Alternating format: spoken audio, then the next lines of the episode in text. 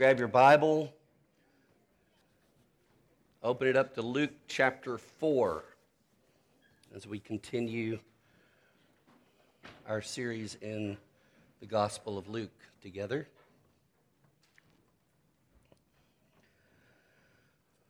So last week we saw Jesus in the synagogue on the Sabbath in his hometown, Nazareth. And he preached from these words in Isaiah 61. Jesus read them from the scroll. He said, The Spirit of the Lord is upon me because he has anointed me to proclaim good news to the poor. He has sent me to proclaim liberty to the captives and recovering of sight to the blind, to set at liberty those who are oppressed, to proclaim the year of the Lord's favor. Then he handed the scroll back to the attendant and he sat down and he said, Today this scripture has been fulfilled in your hearing. He is that promised anointed one. The Spirit had come upon Jesus and anointed him to be a preacher and a liberator and a healer. And now this morning, Luke will give us a glimpse into uh, 24 hours uh, a day in the life of Jesus. And this time, we'll see Jesus in the synagogue on the Sabbath in Capernaum. But this time, he won't just preach what Isaiah prophesied about him, he will practice it.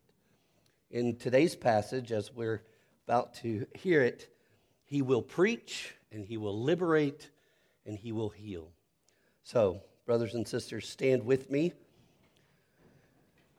The word of the Lord has come to us this morning, and so let's listen to what he has to say to us as we hear, hear the word of the Lord in Luke chapter 4, verses 31 to 44. And he went down to Capernaum, a city of Galilee, and he was teaching them on the Sabbath. And they were astonished at his teaching, for his word possessed authority. And in the synagogue, there was a man who had the spirit of an unclean demon. And he cried out with a loud voice, Ha! What have you to do with us, Jesus of Nazareth? Have you come to destroy us? I know who you are, the Holy One of God.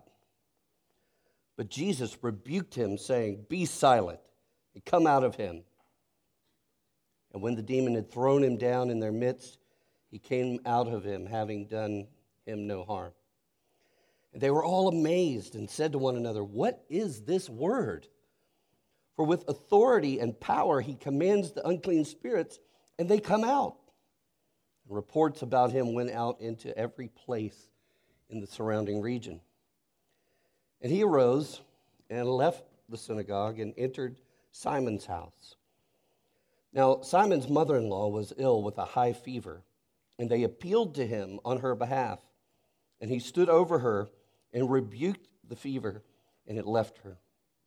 And immediately she rose and began to serve them. Now, when the sun was setting, all those who had any who were sick with various diseases brought them to him. And he laid his hands on every one of them and healed them. And demons also came out of many, crying, You are the Son of God. But he rebuked them and would not allow them to speak because they knew he was the Christ. And when it was day, he departed and went into a desolate place. And the people sought him and came to him and would have kept him from leaving them. But he said to them, I must preach the good news of the kingdom of God to the other towns as well, for I was sent for this purpose. And he was preaching in the synagogues of Judea. This is the word of the Lord. Thanks be to God. Father, would you uh, enable us by your Spirit to hear the authoritative word of Jesus? And would you uh, allow that word to change us, to set us free, to, to heal us? We ask it in Jesus' name. Amen. Please be seated.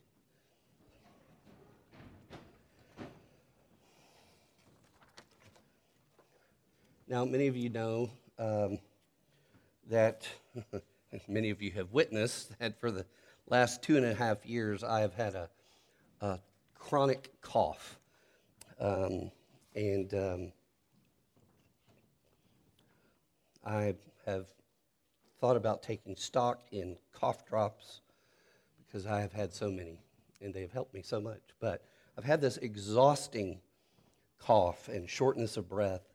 Um, it's been pretty discouraging, honestly, because uh, no one seemed to know how to help. Doctor after doctor trying to figure out what's going on.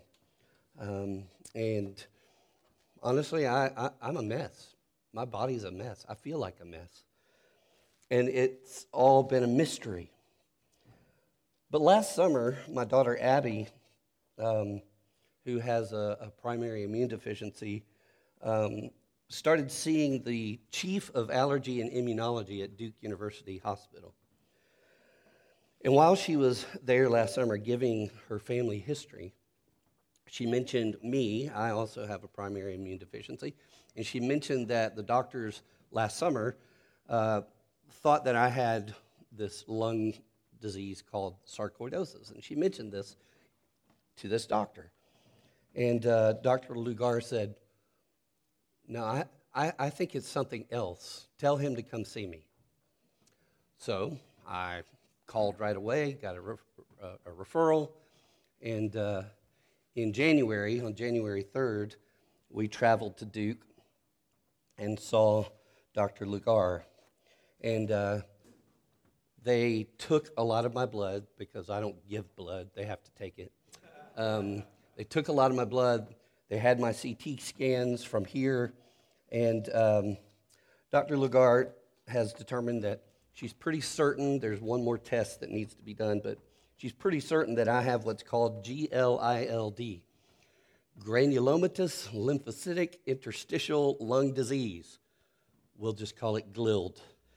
Um, and apparently, about 20 to 30 percent of the people with my particular primary, primary immune deficiency get, also get this disease called GLILD. And so they have a treatment plan ready to go. Uh, it'll involve, uh, on one side, um, boosting my immune system, so I'll have IVIG replacement therapy. Um, I'll get plasma infusions about once a month. And then about two years of taking two different drugs. One is a pill, and the other one will be more infusions. Uh, they're drugs that are used for autoimmune disorders. Um, but before I get started, I have to go back to Duke and get bronchoscopy so they can get some tissue samples. So, why, why did I tell you all that this morning? Well, I tell you that because I came away from that appointment happy. I came away from that appointment encouraged and hopeful and ready to get started on this plan. Listen, for a guy who hates needles to be excited about getting them stuck in my arm monthly, it's, it's a strange thing. So something's going on here. And that hope comes because finally, someone with authority gave me a word of good news. Um, remember, this is the chief, Dr. Lugar, she's the chief of allergy and immunology at Duke University Hospital. Abby's immunologist in Charlotte says that Duke is the mecca of immunology. So these people have authority. They know what they're dealing with. She's a leading authority on my particular primary immune deficiency and on this rare disease that comes with it, GLILD. She knows what the problem is and she knows what to do about it. And that's good news to me. And her authoritative words about my condition, uh, as she started talking about others who have been helped by the treatment, it just opened windows of hope for me. Um, I can see that she and her team know how to bring healing to people in my condition, how to set them free from suffering. But she has an unusual way uh, that she's going to bring healing to my body. On one hand, She's going to build my immune system uh, by infusing uh, other people's blood plasma into me. And on the other hand, she's going to tear my immune system down with these other two drugs. I don't understand it, but I, I trust that she knows what she's doing. It's a mystery to me. And so then in the next year or so, when I'm feeling so much better and I can breathe again without coughing, and I can walk up a flight of stairs without coughing, you better watch out. Because I'm going to be talking about Dr. Patricia Lugar and her nurse practitioner, Kathy Prince, and how amazing they are. because they're the ones who had the authority to tell me good news. The best one to testify about the healer is one who's been healed, and that's going to be me. When Jesus came and he preached Isaiah 61, and then this morning as he practices Isaiah 61, he came to God's people who were a mess, who were suffering for many, many, many, many, many, many years and centuries and millennia under the curse of the fall. Um, hopeless, helpless people. And uh, what we're going to see this morning in Luke 4 is we're going to see those four things. We're going to see the authoritative words of Jesus. We're going to see Jesus open windows of hope. We're going to see his unusual way of restoring them. And we're going to see what it means to be a better witness, uh, the best kind of witness to listen to. So, authoritative words, open windows, an unusual way, and a better witness. Let's dive in, shall we? The authoritative words of Jesus. Luke says, and he was teaching them on the Sabbath, and they were astonished at his teaching, for his word possessed authority. Um, what kind of authority did the word of Jesus possess? Listen, this is the one whom John called the Word in the flesh and said that all things were made through him. This is the one whom Paul said, uh, by Jesus, all things were created in heaven and on earth, visible and invisible. Here's the authority part. Whether thrones or dominions or rulers or authorities, all things were created through him and for him.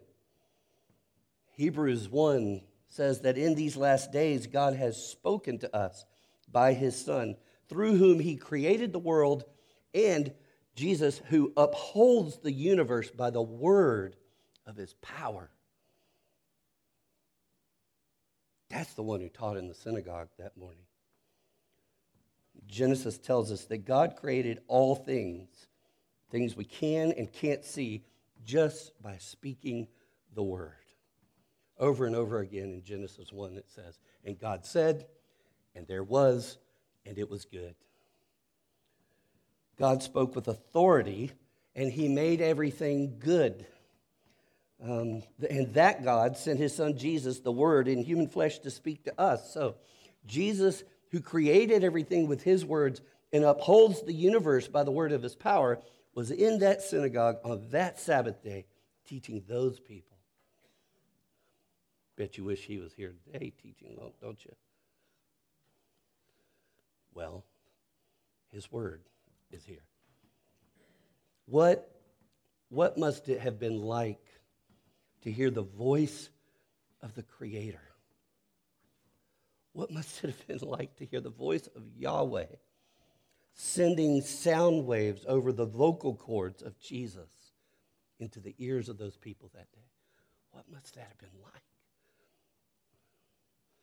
No wonder they were astonished. It, the word means that they were struck out of their senses. In our vernacular today, we would say their minds were blown. The same authority that spoke everything into existence and called it good came out of the mouth of Jesus that day. Now, we tend to think that authority is a bad thing. And we're suspicious of authority, and we, we're all honest, we buck against it, don't we? But this good and gracious, holy and happy authority struck a chord of astonishment in the hearts of these people that day. And at least in that moment, they didn't buck against it. And we learn in verse 42 that the next morning, the people were drawn to Jesus and, and even tried to keep him from leaving them. That's, that's how much this authoritative word uh, struck a chord in them. Now, friends, I want to stop here. And, and what, I'm, what I'm about to ask us, and I ask myself as well, what I'm about to ask, I don't ask in order to put a guilt trip on you. I simply ask as more of a diagnostic question, a question to help us look at where our hearts are right now, and a question that will hopefully fan a flame that might be close to flickering out. I wonder. How has your heart been responding to God's word when you hear it or read it these days? Does it astonish you anymore? Does it blow your mind? Does it draw you to Jesus and want you to hold on to him so tight and not let him get away? If it does, then praise God for that because it's a miracle. But that's, that's what I want. That's what I want God's word to do in my heart. And listen, and if it doesn't, if, you're, if you say, I don't remember the last time I was astonished at the word of God, then, then talk to him about it. Ask him to fan the flame before it goes out. Talk to the one who knit you together in, his, in your mother's womb who knows the deepest crevices of your heart, the one who can get his living and active word all the way, the Bible says, into your bone marrow. Talk to him and say, Oh God, I want to hear your word. I want to hear the good and gracious authority of the one who made me. Speak to me, Jesus, please. I think that's a prayer he would love to answer. Yes. Because you see, friends, Jesus is the authority who knows the world's condition. He knows your condition. And He alone has the authority to do something about it. He's come, He's here, Luke is telling us. And His authoritative words are good news to all of us who suffer under the captivity of sin and Satan and suffering and death. Now, as we continue, we're going to see that Jesus casts out demons and cures diseases, and he uses his words.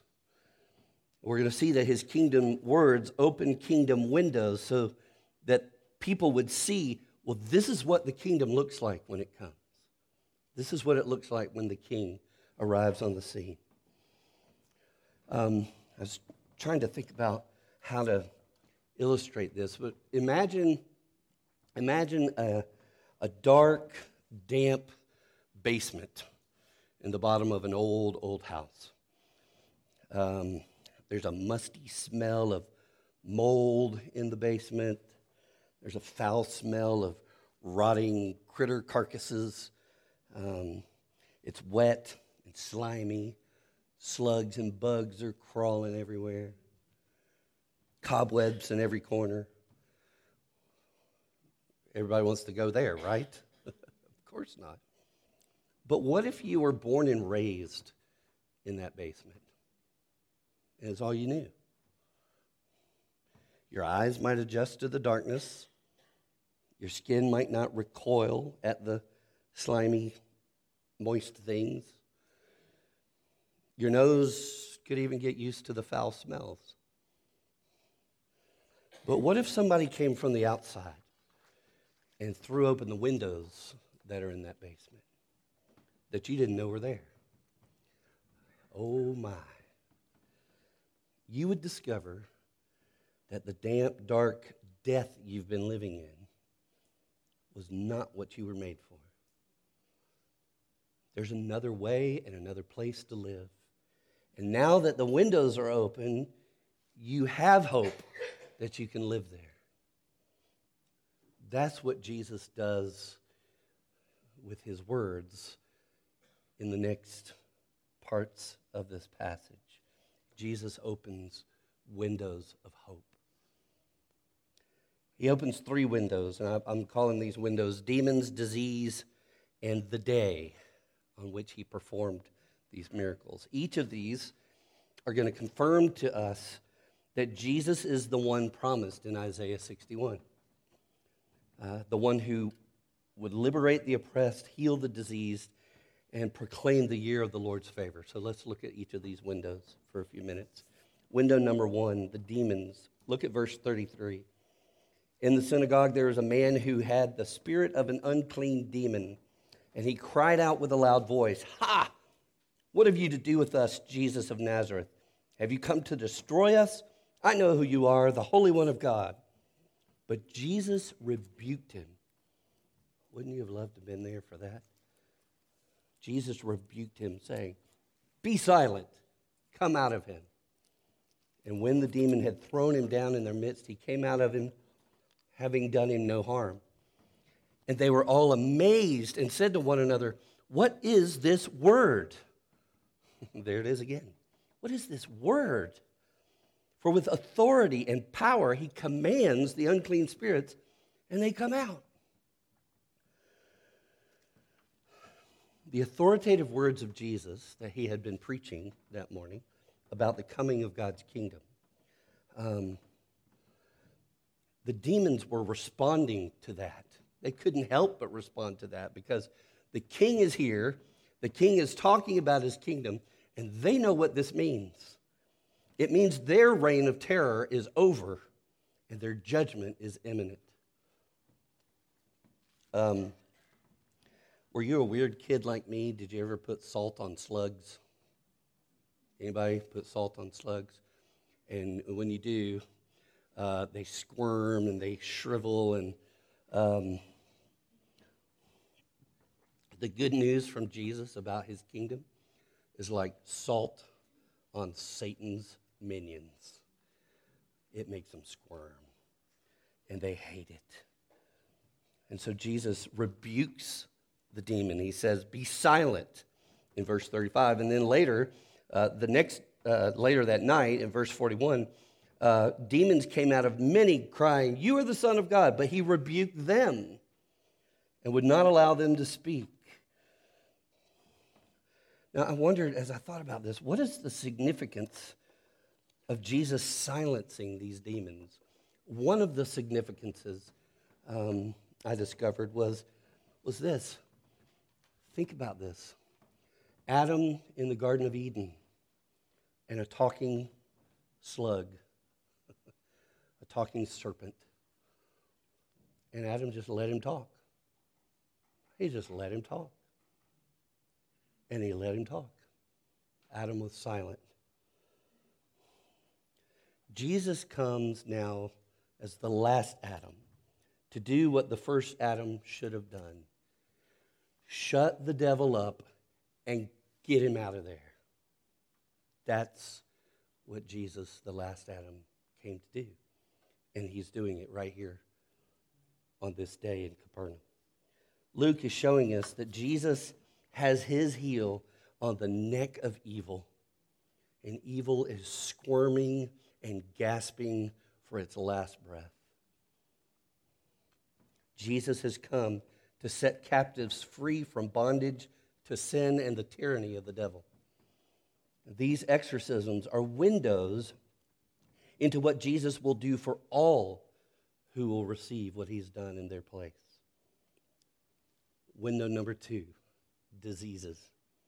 Verse 38 And Jesus arose and left the synagogue and entered Simon's house. This is Simon Peter. Now, Simon's mother in law was ill with a high fever, and they appealed to him on her behalf. And he stood over her and rebuked the fever, and it left her. And immediately she rose and began to serve them. Did you notice how he healed Simon's mother in law? he stood over her like one who is in charge, like one who has authority over her entire body and life because he does. And he rebuked the fever, and it left her. That's the same word for rebuke that Luke used about the demons before and after this healing. This particular sickness, they're not all of them, but this particular sickness was caused by satanic evil.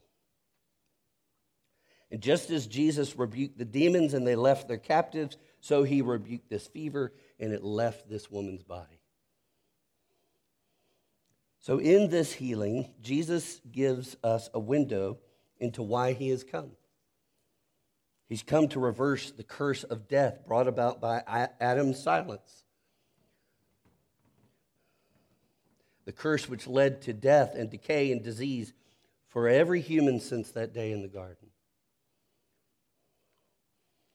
Later that evening after sunset, when the Sabbath was over and folks could move about freely, Luke says, All those who had any who were sick with various diseases brought them to him, and he laid his hands on every one of them and healed them. I love that. I love that. He could have just waved his hand over the whole crowd and they would have all been healed. Certainly, he has the authority to do that. But no, he touched each and every one that he healed. Friends, this is a window of hope to all who suffer. One day, the one promised in Isaiah 61, the last Adam, will come to each one of his own people, and with a word, he will send away all the suffering that the servant the serpent brought with him when he slithered into the hearts of humanity in the Garden of Eden. But until that day comes, we know now that by his wounds on the cross, he's healed our sin sick hearts. By his resurrection, he's raised us to new life with him. And by his spirit, we're restored to serve him and our neighbors. So that's Windows 1 and 2. But what Jesus did with demons and diseases um, opens hope for opens windows of hope for us. But here's, here's another interesting thing. The day on which he did these things is another window of hope. Window number three, the day. It was the Sabbath. Now, remember in Isaiah 61, Isaiah 61 promised that Jesus had come to proclaim the year of the Lord's favor. Well, that's what the Old Testament calls the year of Jubilee. So the people of Israel were supposed to, on the seventh year, let the land rest and have a Sabbath year. Well, after seven cycles of that, on the 50th year, the seventh Sabbath year, it was to be the year of Jubilee, when slaves were set free and de- debts were canceled, and there was a, a, refreshing, a refreshing, refreshing restart. That's the year of the Lord's favor. And so it's significant that Jesus is doing these things on a Sabbath day, which represents that seventh Sabbath year. Um, one uh, commentator, uh, Benjamin Gladd, said this. He said, At the fall, God granted Satan a foothold over the cosmos. But now, here in Luke 4, now Jesus is the ruler of the cosmos, and Jesus is beginning to realign it under the reign of God, bringing all of creation into a Sabbath rest. So, the significance of the day that Jesus did these things is a window of hope into the forever Sabbath rest that awaits us in the new heavens and the new earth. Now, authoritative words, open windows, in an unusual way what Luke doesn't tell us in these verses, but will tell us at the end of his book, is the unusual way that Jesus has come to be our liberator and healer and our Sabbath rest. Listen to what Luke will say in chapter 22 about this Jesus who silenced demons in chapter 4. Luke 22. Then Satan, this is at the, uh, the Last Supper, or just before it. Then Satan entered into Judas, called Iscariot, who was of the number of the twelve. He went away and conferred with the chief priests and officers how he might betray Jesus to them. And they were glad and agreed to give him money. So he consented and sought an opportunity to betray him to them in the absence of a crowd. And this Judas sat at supper with Jesus. And Jesus didn't rebuke Satan and tell him to come out of Judas. So then later that night, they're in the Garden of Gethsemane, and uh, the chief priests and officers and, and their, um, their temple guards come to get him. And Judas uh, comes to kiss him, to betray him, to signify here he is. Listen to Luke 22 53. Then Jesus said to the chief priests and officers of the temple and elders who had come out against him, have you come out as against a robber with swords and clubs? When I was with you day after day in the temple, you did not lay a hand on me. Listen, but this is your hour and the power of darkness. How strange is it that the one who silenced Satan and his demons with a word now allows Satan to speak lies and accusations that would lead to his crucifixion. This time, Jesus remained silent and didn't speak to Satan. His silence was his unusual way of silencing Satan's lies and accusations toward us forever. And then Luke will tell us how the one who once in Simon Peter's house stood in authority over a suffering body and with a word rebuked her fever. Luke is going to tell us that that one now became a suffering body for us. Luke will tell us that Jesus suffered anxiety that made him sweat drops of blood. He suffered beatings and mocking. He suffered the crushing weight of carrying his own cross. He suffered the nails that fastened his body to the cross. He suffered the shame of a humiliating painful execution and death. What an unusual way to liberate and heal us. The one who could rebuke suffering and make it go, to, go away, instead, in our place, took upon himself the rebuke of suffering and the word of judgment that we deserve. Look at Jesus, everybody. Just look at him. He did what we could never do for ourselves. Surely he has borne our griefs and carried our sorrows, yet we esteemed him stricken, smitten by God, and afflicted. But he was pierced for our transgressions, he was crushed for our iniquities. Upon him was the chastisement that brought us peace, and with his wounds we are healed. Look at Jesus. It's a mystery. But oh, what a mercy! What a mercy.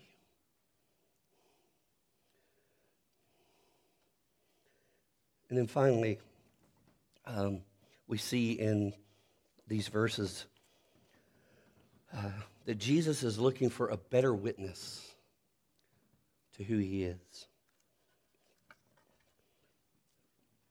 So what? What now? What are we to be between the liberty we have now in Christ and the liberty we will have when he comes again? What are we to be between the real healing we already have and the full and final healing that's not yet come. Between the Sabbath rest that we have in Jesus and the rest that awaits us in the new heavens and the new earth, what are we to be and do in the meantime? It's always puzzled me that Jesus silenced the demons and wouldn't let them speak. After all, They were saying true things about him. They were saying things about him that he wanted people to know, right? He's the Holy One, he's the Son of God, he's the Christ. But here's the thing Jesus didn't want or need their testimony, he had better witnesses in mind. In the very next passage that we're going to see next week in chapter 5, Jesus is going to call his first disciples, and they will be his witnesses. Jesus doesn't need or want witnesses who only know true things about him. He wants witnesses who truly know him, witnesses who trust him and love him and serve him because he set them free from their bondage by being bound to a cross for them. And that he's healed them by being wounded for them. Those are the witnesses Jesus wants. And I think that's why, down through the ages, Simon's mother in law has become a beautiful picture of the kind of witness that Jesus wants. Verse 39, I'll read it again. He stood over her and rebuked the fever, and it left her, and immediately she rose and began to serve them.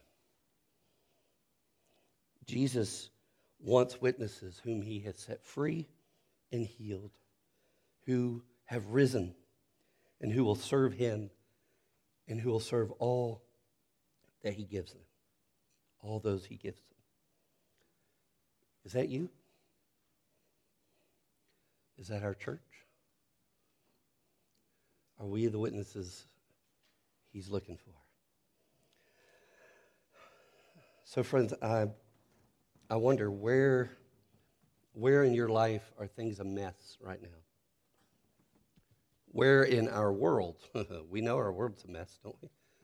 Where in your world are you experiencing the effects of all that sin and Satan have brought into the world, have brought into our relationships with one another, have brought into your vocation, to your house?